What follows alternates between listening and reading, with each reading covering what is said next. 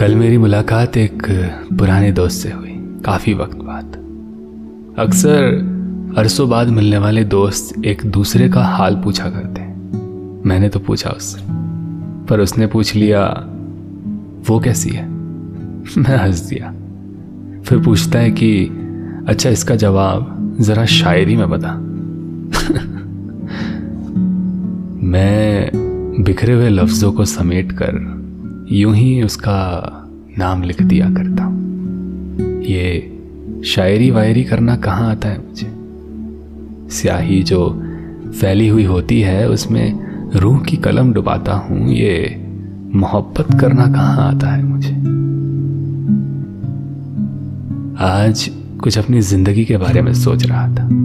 ये ज़िंदगी जो लफ्ज है ना, इसको खुद के इतना करीब लाकर खड़ा कर दिया है कि जब भी ज़िंदगी कहता हूँ तो उसका चेहरा मेरी नज़रों के सामने आ जाता है। अब क्या करे बॉस इसका कोई उपाय भी तो नहीं है। तो अब पूरी ज़िंदगी जब जब मेरी होठों से ये लफ्ज़ निकलेगा, वो मेरे करीब होगी। अभी जो ये लिख रहा था तो मेरे शहर में रात के नौ बजकर पैंतालीस मिनट हो रहे थे। यहाँ पहाड़ों में अक्सर इस वक्त लोग सो जाया करते हैं।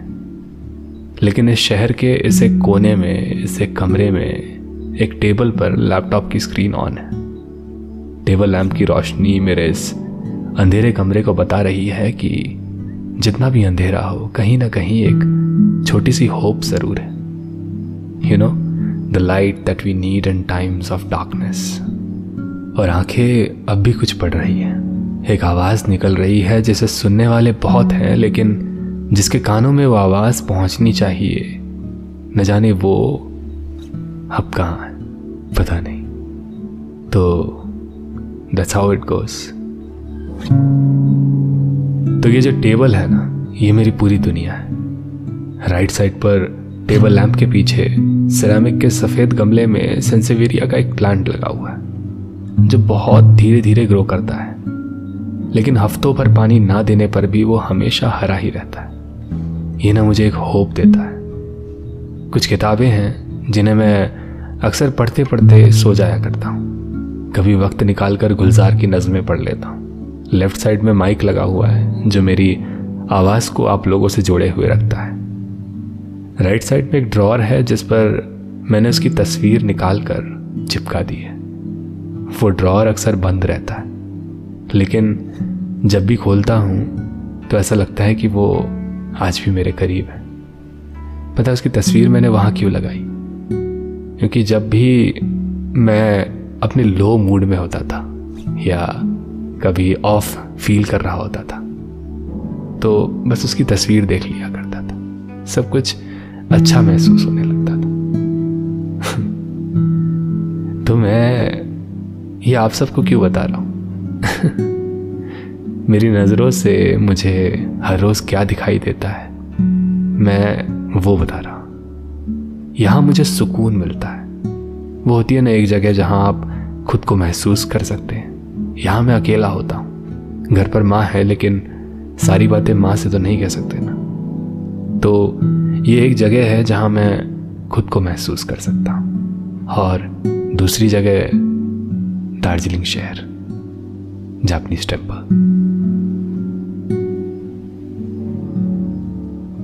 अब मैं ये चाहता हूँ कि आप लोग आज मेरे साथ वहाँ चलें। एक आवाज़ के ज़रिए ही सही, लेकिन मिलकर उस जगह की तरफ़ जाने वाले रास्ते पर मेरे साथ सफ़र करें। तो अपनी आँखें बंद कर लीजिए और मुझे महसूस कीजिए। कितना कुछ बदल गया है ना? इतने वक्त में।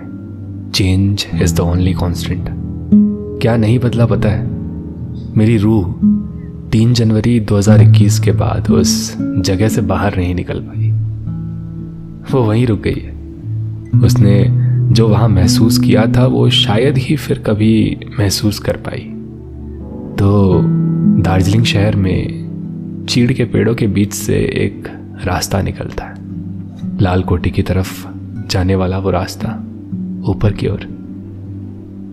धीमी धीमी फिजाएँ, ठंडी वादियाँ, हल्का कोहरा हो तो फिर बात ही क्या है? तो उस रास्ते में ना कई सारे घर हैं छोटे बड़े हर टाइप के। और उस रास्ते के ऊपर भी कितने लोगों ने साथ चलकर अपने घर कहीं और बना लिए, जिनके साथ वो उस रास्ते पर चले थे। उन्हीं लोगों के साथ, वहीं पर। रास्ते के बगल में कई सारे पैरापेट्स अक्सर वहाँ धूल जमी रहती है। तो थक हार कर अगर आप आराम फरमाने की कोशिश करेंगे तो वहाँ की धूल को जरा हटा लेना। नहीं तो फिर कोई आपके साथ होगा। वो वहाँ फूक मारेगा और सारी धूल हट जाएगी। जगह भी साफ़ हो जाएगी, लेकिन वहीं उस मोमेंट में आपके दिल में कोई बस जाएगा। तो ये बात ना जरा ख्याल रखिएगा। ऊपर पहुँचते ही जो सुकून आपको मिलता है, वही मेरे कमरे की टेबल वाला सुकून, वो ना आपकी ज़िंदगी बदल देगा।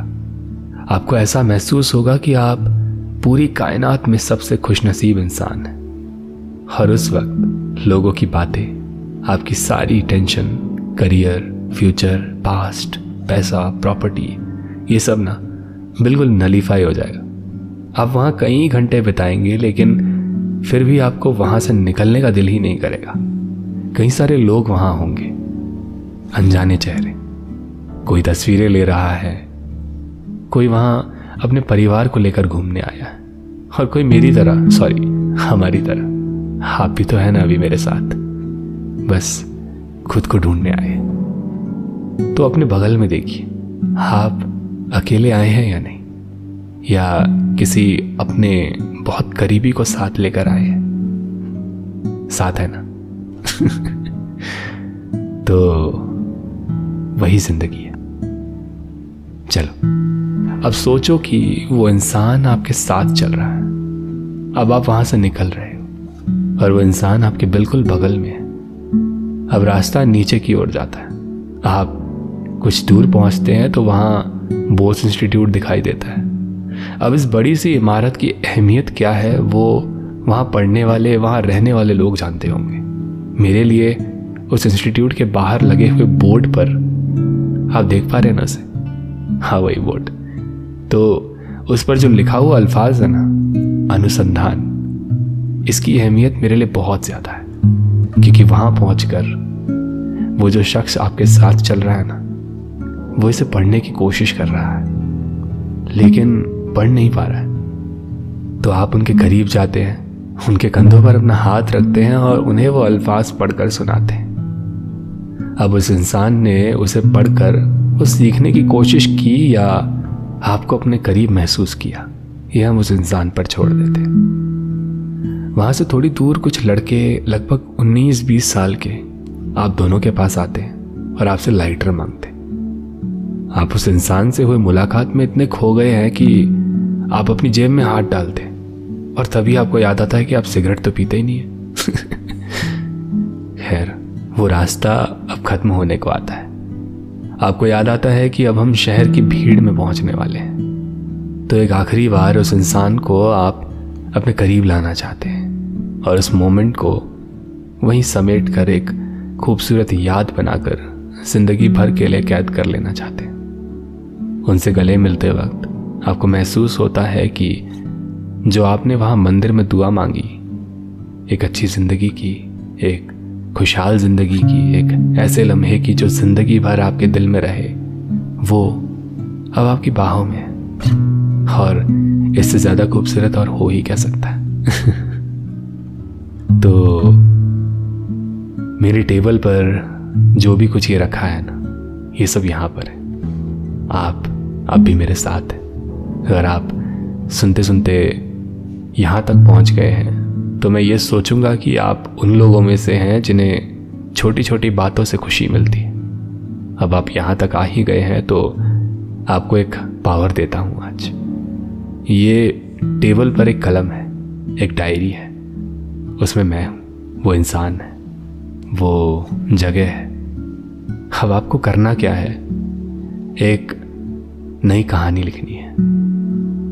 वो गले मिलने के बाद वो बिछड़ क्यों गए थे?